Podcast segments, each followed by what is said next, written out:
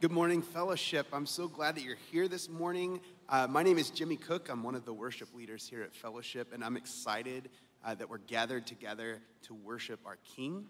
And uh, one of the things that we believe here is that uh, as we're looking in this Philippians study, we're, we're looking at what it means to experience authentic joy. And what we believe authentic, where we believe authentic joy is found is kind of counterintuitive in that uh, we see the example of Jesus who didn't use his status for personal gain, but leaned into suffering and pain and sorrow and servanthood.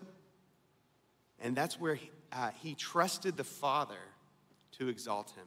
So we, we see in, in Philippians 2 his example, and we believe that following that example is how we find authentic joy. So we're going to look at his example this morning through the songs that we sing and the things that we say and realign our hearts and realign our affections to where we believe we can experience authentic joy in the pattern set by Jesus Christ and living, living in a way that prioritizes servanthood and leaning into people when they're suffering and hurting. So let's stand together. Uh, let's, let's worship our King who is worthy of our praise.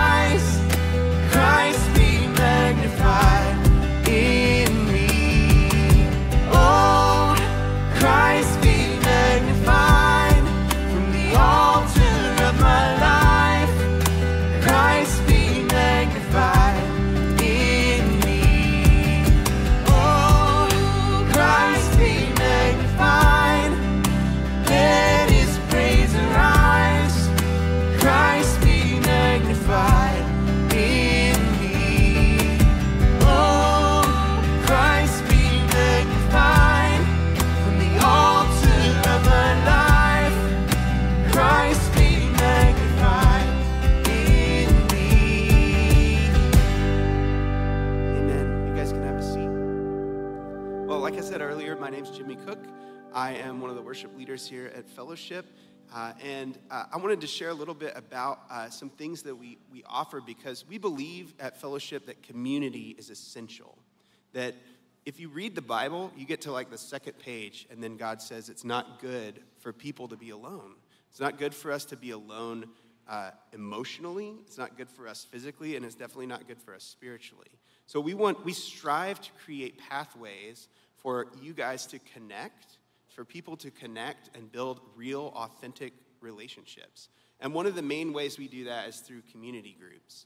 And if you're new here, a community group is essentially a group of people who meet together to encourage one another as we strive to live this life of authentic joy in pursuing the example that's set by Jesus. So, uh, if you are interested in community groups, uh, there's somebody at the end of the service. If you go out to the foyer, there is a booth back there. There's someone who would love to talk to you about how you could get connected with a community group. And there's another pathway uh, that's relatively new, and it, it's a GroupMe. Uh, there should be a QR code on, on the screen behind me. Uh, it's a GroupMe for uh, men who are interested in uh, just hanging out. So essentially, it's, it's a way to keep updated on anything that's going on. Like if you're going to do something, uh, like you want to go fishing and you want a group of guys to go with you, you could put it on the GroupMe. Uh, so far, there's been a car show, there's been a bike ride, um, but essentially, it's a way to communicate about things that you are doing and you want a group of men to like hang out with, come with you, uh, and, and spend some time. And honestly, like guys in the room, uh, it's easier for us to connect if we have an activity. Uh, so, this is an opportunity for you to connect with other like minded followers of Jesus uh, or people that are interested in following Jesus and just hang out. So, uh, you can uh, follow that QR code, sign up for the GroupMe, and find out what's going on. Uh, I'm going to pray for us, and then we can uh, get back into singing praises to Jesus. Jesus, we thank you so much that you don't leave us alone, but that you, uh, you came for us to rescue us, but you also put us in a family. You placed us in community. And uh, we're so grateful for the gift of, of those faithful brothers and sisters in Christ who have nurtured us and cared for us. And we're thankful for the gift of your church body and all the gifts that it expresses. And uh, we want to worship you. We want to honor you. We want to give you praise for the way that you've cared for us. Uh, so we lift your name up today. We praise you and we honor you. And we pray these things in your name. Amen. Would you stand with us as we sing to him?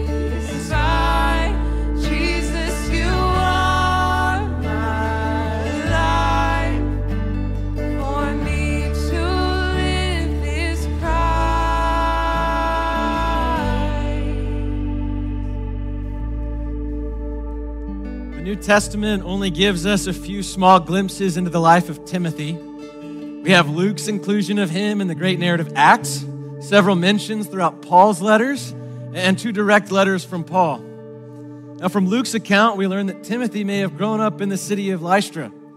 His mother was a woman named Eunice, and she was a Jew. In fact, her and Timothy's grandmother, Lois, are commended in one of Paul's letters for the faith that they intentionally modeled for young Timothy. However, Timothy's father was a Greek man.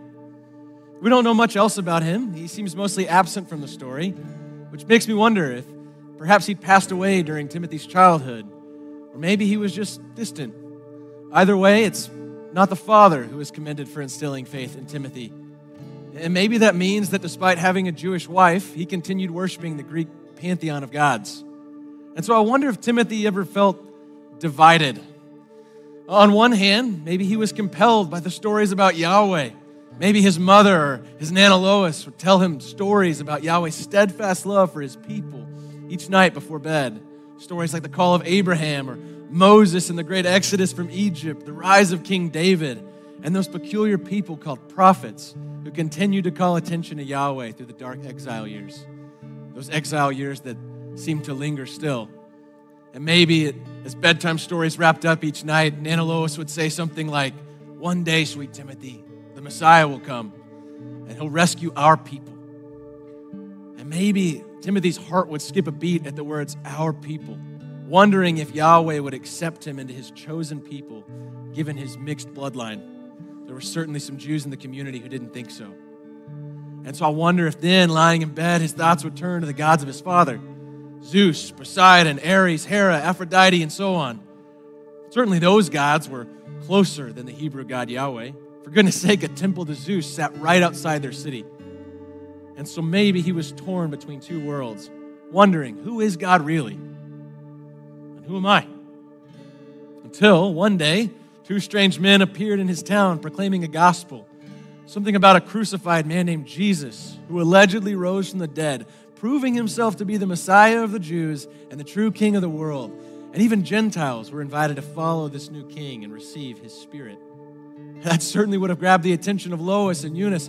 And I wonder if Timothy looked in awe at the light in his grandmother's eyes to think it could really be happening, the Messiah, in her own lifetime. But then things got strange. It says these two men, Paul and Barnabas, they were called, they healed a man who had been unable to walk since birth. And he stood up and walked, and the crowds went wild. People had never seen power like this, and they quickly assumed that perhaps Barnabas was Zeus in the flesh, and Paul must be his messenger, Hermes. The gods are among us, they cried, and they even tried to offer them sacrifices. But the two men denied such claims. We're just men like you. Turn from these lifeless idols and serve God, the living God, Yahweh. Trust in Jesus. But the chaos only grew, especially when a group of Jews from other towns arrived with accusations against Paul and Barnabas. And they dragged Paul outside the city and stoned him until he lay dead, or so they thought. Now, if Timothy felt torn before, imagine him now.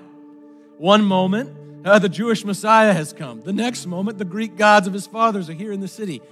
And then, like that, the men were gone. But something about that man, Paul, he had conviction. He had something real. I mean, a whole city was ready to bow to him, and yet he humbly directed the glory to Jesus. And he was so adamant that this Jesus was the Messiah that he'd endured being beaten and stoned. And to top it off, he even came back into the city to continue sharing the gospel. Weeks later, he returned to check on this new church that had formed in the city of Lystra.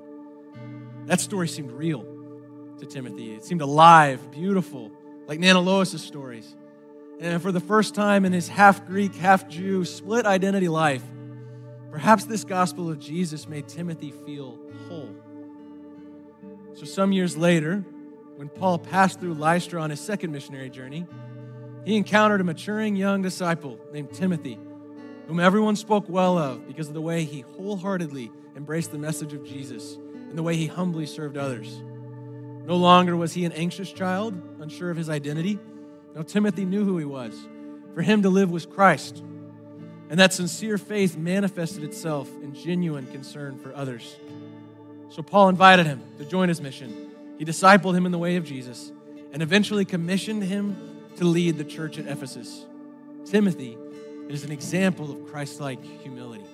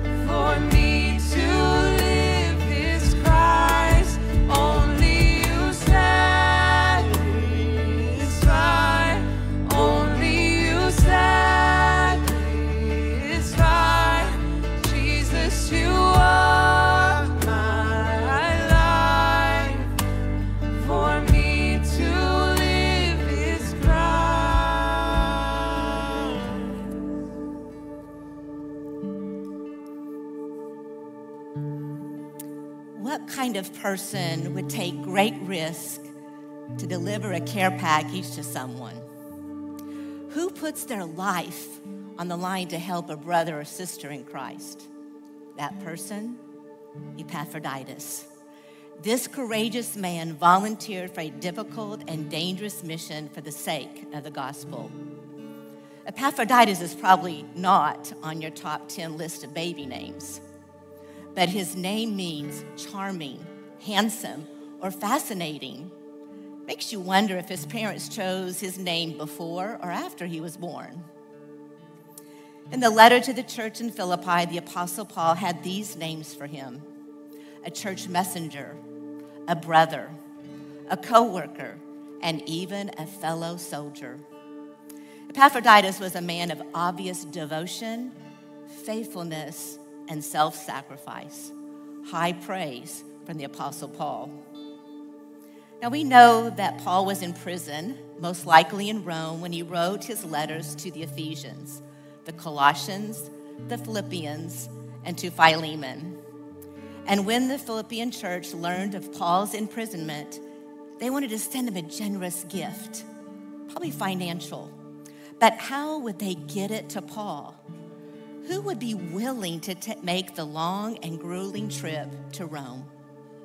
Well, none other than Epaphroditus, whom the church of Philippi called their sent one. And what a trip it was. So he set out for, from Philippi, which today would be in Greece, carrying a few belongings and a water skin. He likely would have journeyed west toward the Adriatic Sea, crossed the sea by ship, then arrived in Italy, and next walked the Appian Way 350 miles more before finally seeing the seven hills of Rome. This six week trek would have covered close to 800 miles. He tra- traversed high mountain passes, skirted lakes and rivers, and trudged across dirt roads. Epaphroditus left behind his family and friends, knowing the hardships ahead of him. What he could not know was that on that difficult journey, he would become deathly ill. We don't know the nature of his illness, but he might have picked up pneumonia while sleeping outdoors on those cold mountain nights, or he could have eaten tainted food at a rest stop, or suffered a fever that spread around the close quarters of a ship, or simply because of overexertion travel. These conditions might explain why Paul tells us that he nearly died. But imagine the moment Epaphroditus finally arrived in Rome. He was undoubtedly haggard and gaunt as the illness and the travel would have taken their toll. And yet, when he finally found the place where Paul was under house arrest, he knew it had been worth it all. Certainly, the Apostle Paul must have embraced him and commended him for making the treacherous journey. Maybe Epaphroditus was still ill when he arrived, and it was Paul and Timothy that nursed him back to health. I don't know how it all played out, but one thing that's clear is that Epaphroditus sought to selflessly serve others and had Paul's respect and affection. After some time together, catching up on all that had been happening in Philippi, Paul would sit down and write the letter we are studying. And when it came time to send the letter to the Philippians, who else would Paul ask to carry it? Epaphroditus, the messenger, but more than a messenger, a true brother, a faithful companion, a fellow soldier for the gospel. When you see him again, Paul wrote, rejoice. And when the Philippians read aloud this treasure letter for the first time, Epaphroditus, perhaps tears running down his face, heard the words that Paul wrote about him honor such men. Epaphroditus, the man that went above and beyond, risking his life for the cause of Christ and to serve Paul, his brother in Christ.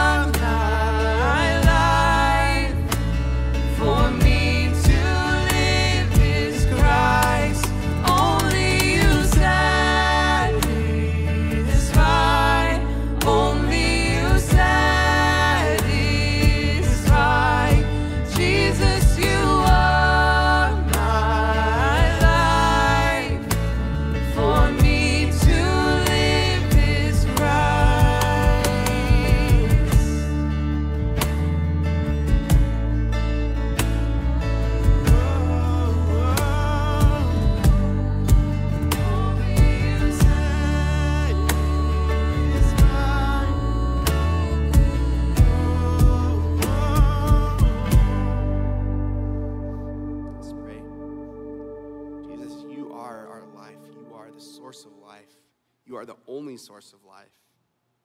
And uh, as we see the examples of those who have gone before us, who are faithful, uh, who risk for your kingdom, uh, help us to learn what it means to live uh, as though you are our only source of life. You are our, our life.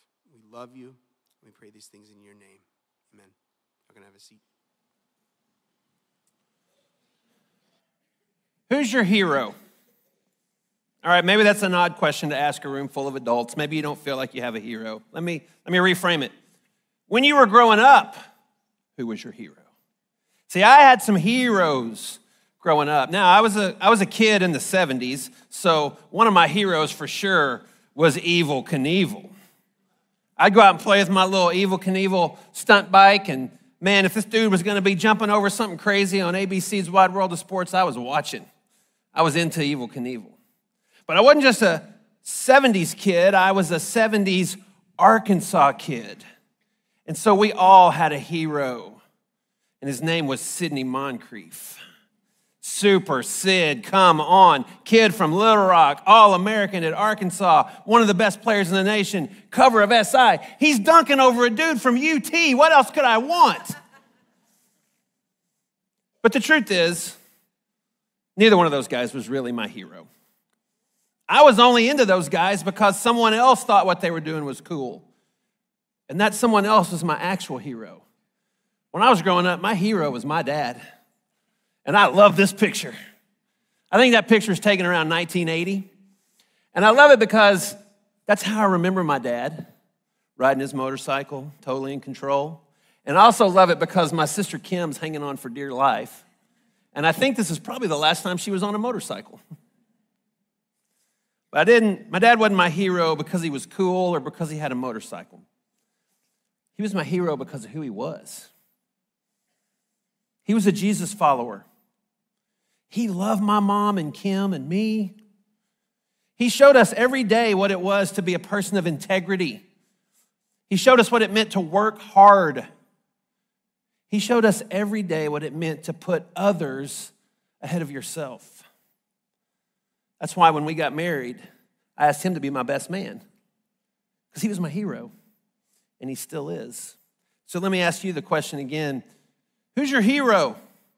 Because that's, what the, that's the question that Philippians is going to push us toward this morning as we continue our study in this letter that Paul wrote. So I want to invite you, go ahead and turn there with me if you would. We're going to be in Philippians chapter 2. We're going to begin in verse 19 as we look at the example of Timothy and Epaphroditus. It's page 36 if you brought your Philippians study guide. I love seeing y'all bring those study guides in to mark up the text and take some notes. Well, my name's Michael, and I serve on the community team here at Fellowship Fayetteville. And I got to tell you, our passage this week really connected with my community pastor's heart. Because what our passage is about this week is Paul doing ministry in the context of relationships. Our passage today is all about Paul being part of a team, doing ministry in community.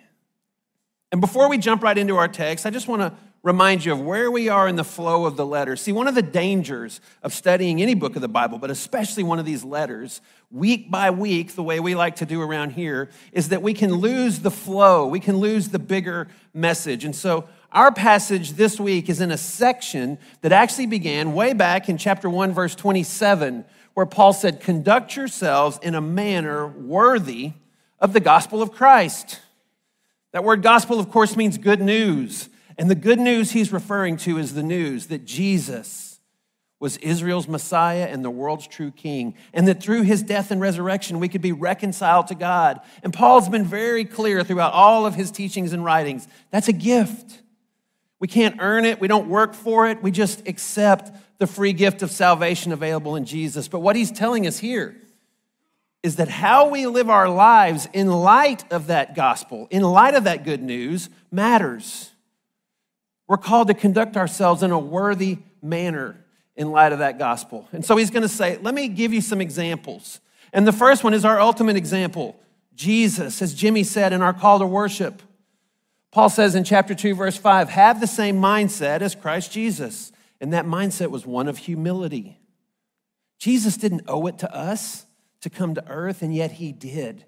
He humbled himself to step into space and time, to take on a human body, and then to be obedient even to death on a cross, the most painful and humiliating way ever devised for someone to die. So, Jesus is our example, Paul says, of a mindset of humility. And then last week, Clark walked us through the next example as Paul says, look at his own life. In verse 17, he says, I'm being poured out like a drink offering, I'm being spent. He says, even if my life is to be sacrificed for this gospel mission, I'm going to rejoice, and you should too, because it's worth it. And so Paul has said, conduct yourselves in a manner worthy of the gospel. Here's some examples of how to do that. Look at Jesus, then Paul says, Look at my own life. And now he's going to give us two more. It's the two men that you heard Tad and Cindy tell us their stories. He's going to say, Look at the example first of Timothy.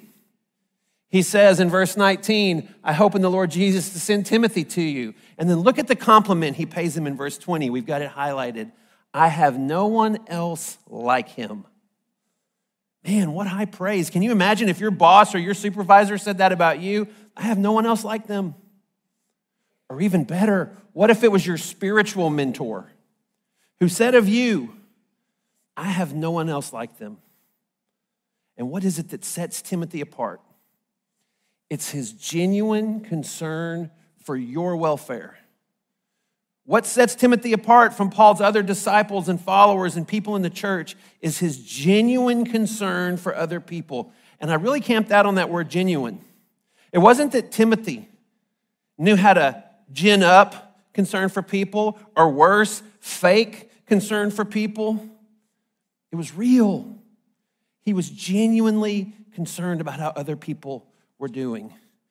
And then look at the affectionate language that Paul uses. Paul says, He's proved himself as a son with his father. He served me in the work of the gospel. Now we know Paul didn't have any kids of his own, but he had Timothy. And now he sees Timothy following in his footsteps, pouring himself out for the sake of the gospel. He sees Timothy in his genuine concern for others. And so Paul holds him up as an example. Look at Jesus, look at Paul, look at Timothy. And the reason he can say that is because Paul has no one else like Timothy who shows genuine concern for others. What a challenging example that is for all of us. Wouldn't we all desire that someone in our sphere would say of us, they really cared about me? When things were difficult, when I needed someone, man, he or she really cared about me. Fellowship, what if we became known for our genuine concern for others? What if we were a people that others looked at and said, man, they really care about us? How would that transform our neighborhoods, our schools, our workplaces, if we were marked by, known for, a genuine concern for others? It is a challenging example for sure.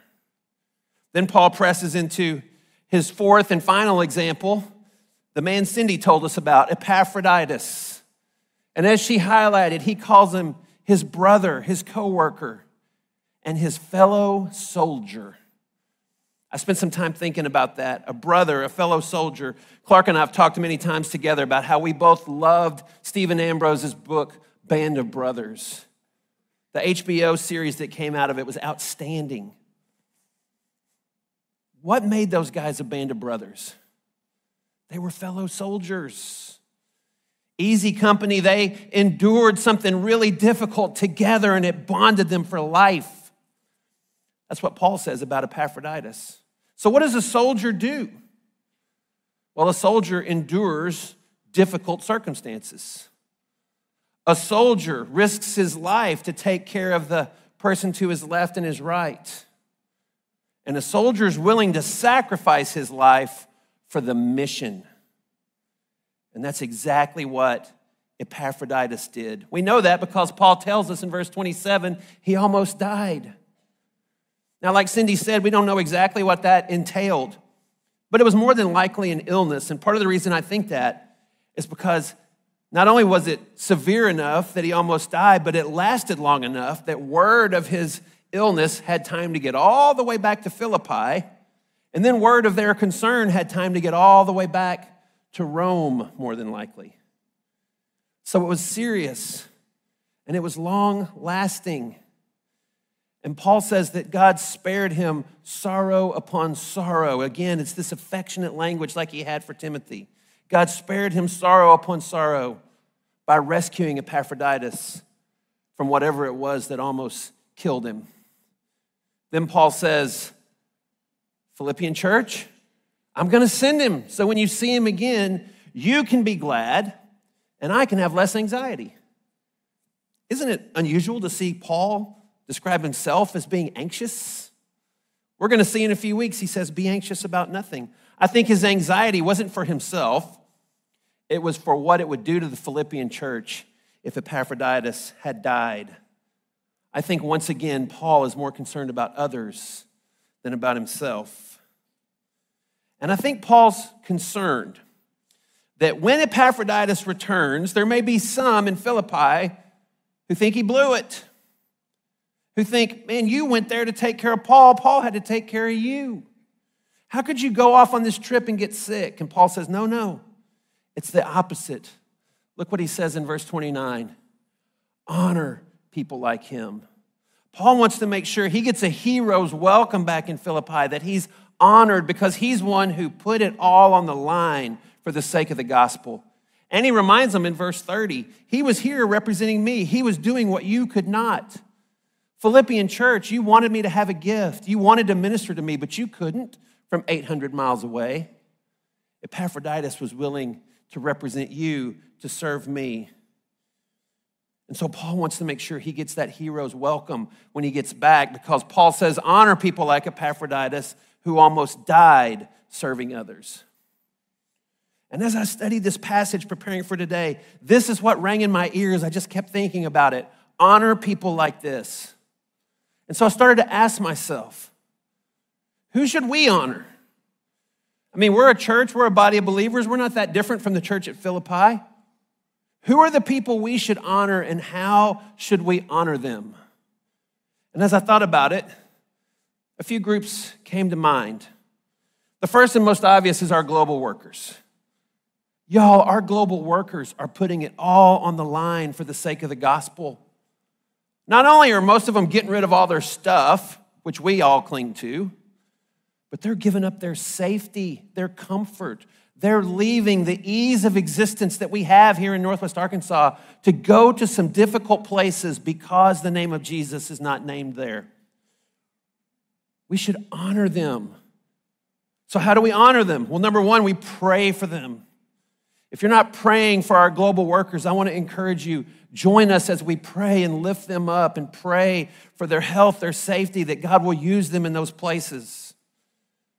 And then, second, we honor them by knowing what's going on with them. So, sign up to get their prayer newsletters. Get yourself in a spot where you're in the know about one of our global workers or a few of them and what they're doing around the world. And then, third, we honor them when they're on home assignment by welcoming them. Have them into your home, have them come and visit your community group. These global workers are our heroes. Let's honor them. And then my middle picture here, that represents our community group leaders. Of course, they're my heroes.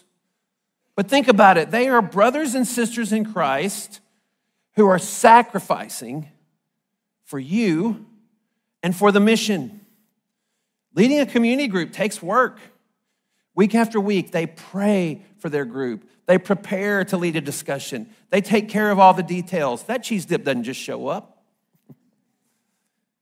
They're the ones who work to make sure you have a place to meet, that you have food, that you have a service project.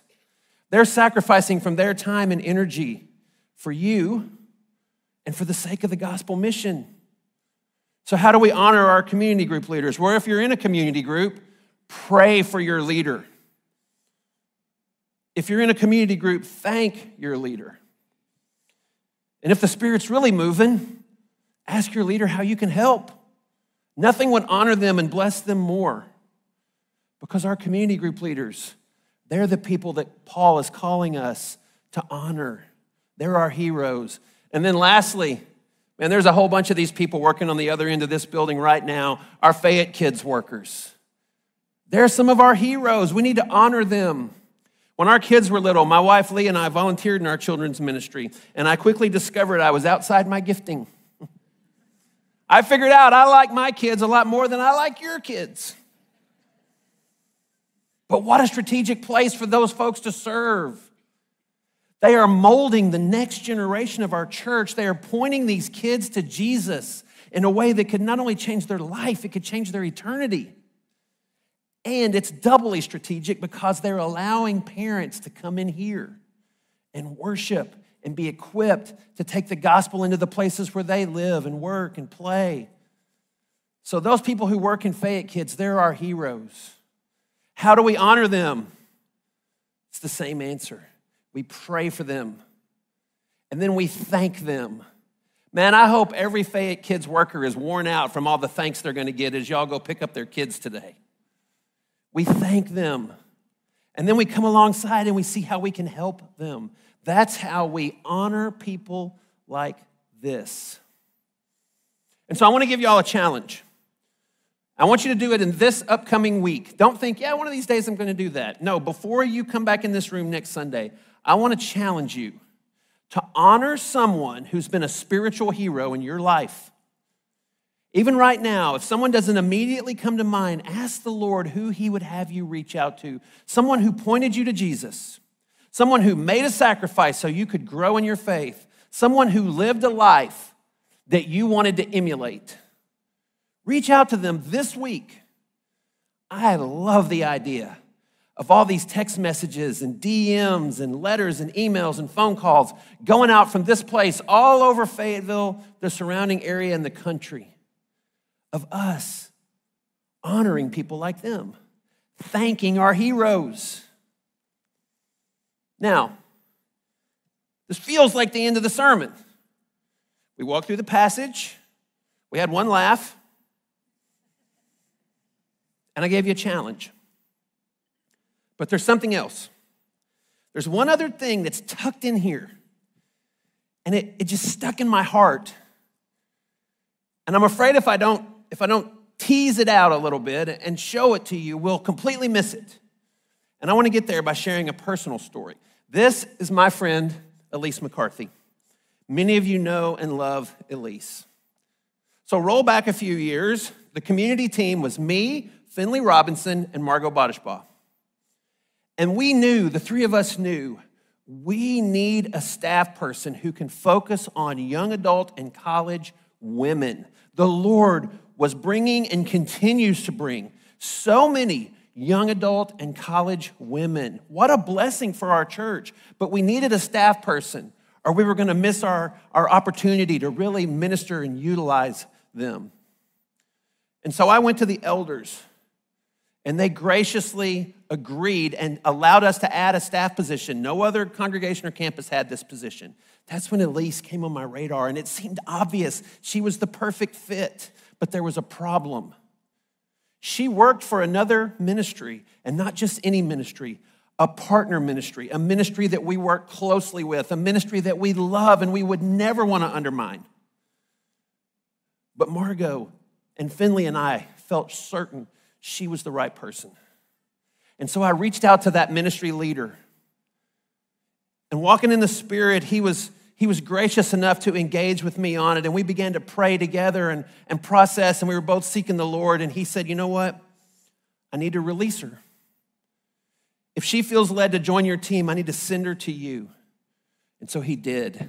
And let me tell you, she was a home run hire. She was so good with young adult women, so good with college women, so effective, so competent, so organized. She even kept Garland on task something I have been unable to do. Yeah, Ryan knows how hard that would be. Elise was a home run ministry worker here. Then one day she came in my office and she said, My husband Kyle and I feel like we're called to join a church planting team in Japan. Now the shoe was on the other foot, right? I had to be the ministry leader, seeking the Lord, willing to say, Go. We're going to release you. We're going to send you. In fact, we're going to launch you and be your biggest cheerleaders.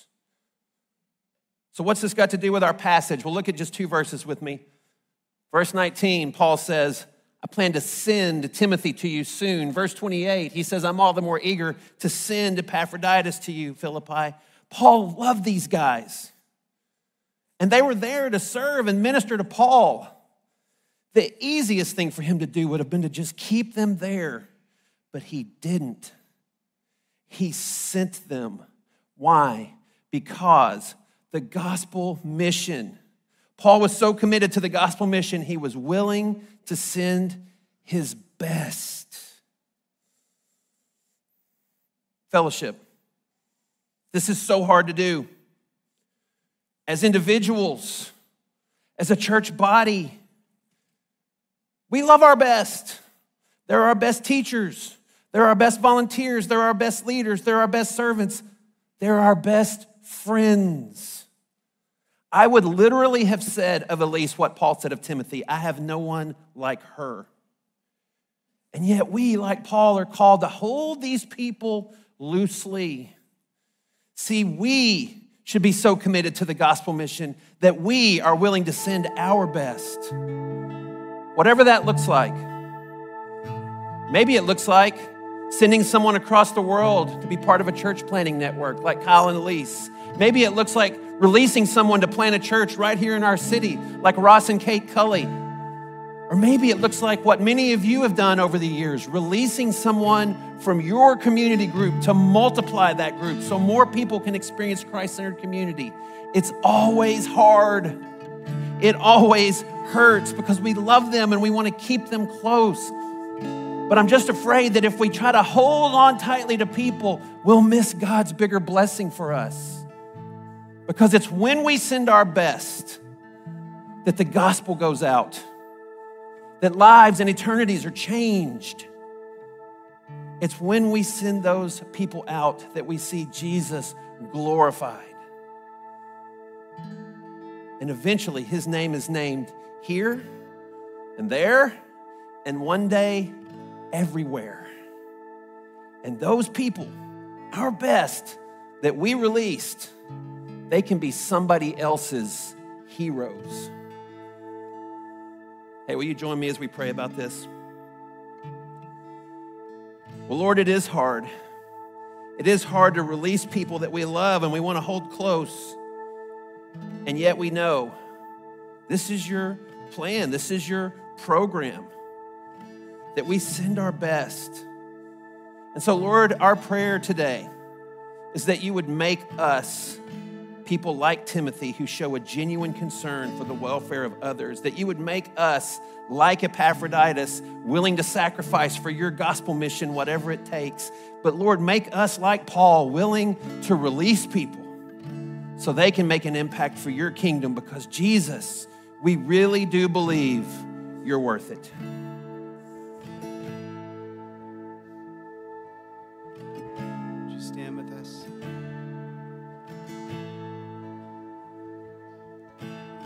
Exalt our King this morning. Our humble King came for us. He's worthy of all our praise.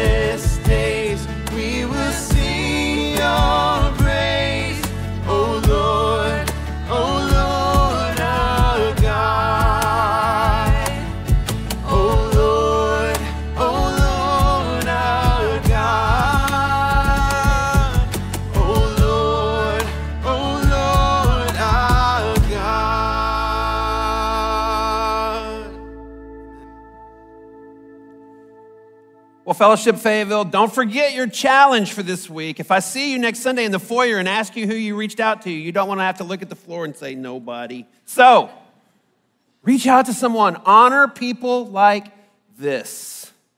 And so, as we go through our week, let's honor them. Let's go to the Lord in prayer. Let's continue to pray for Israel. The Bible says, pray for the peace of Jerusalem. Pray that God will be glorified even in that tragic circumstance and that people will turn to Him. I want to remind you this morning if you need prayer, still through these doors to your right, the prayer room. If you want to take communion, we've moved it to the other side so there's more room, more people can take communion. Please feel free to do that as well. Fellowship, we love you. I want to honor people like you. Have a great week.